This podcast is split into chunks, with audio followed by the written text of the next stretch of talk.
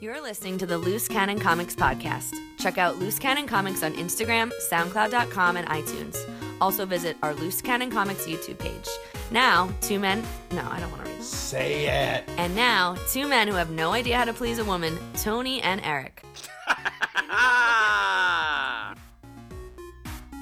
And that's right, guys. We have not been kidnapped. Uh, we are actually moving.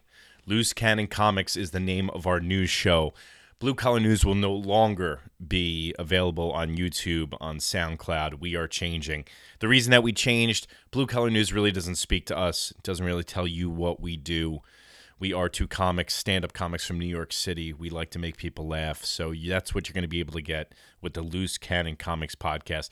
You were able to laugh before with Blue Collar News, but a lot of people just thought we were doing the news.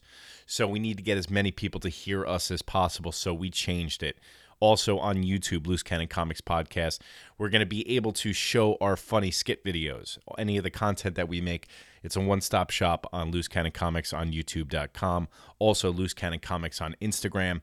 We want to thank all the people that did support Blue Collar News and listen to Blue Collar News because it really means a lot. But I think that with this new name, with this new format that we're going to have, it's going to be a lot better for everybody. And it's going to be uh, able to get our message out there a lot more. You're still going to have Tony. You're still going to have Taters. You're still going to have Paul the engineer.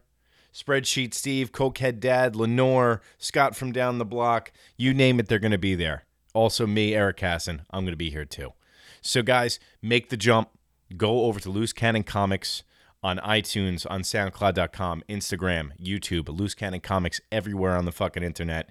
Check us out. Come on over, make the jump, support us again. Thanks, guys.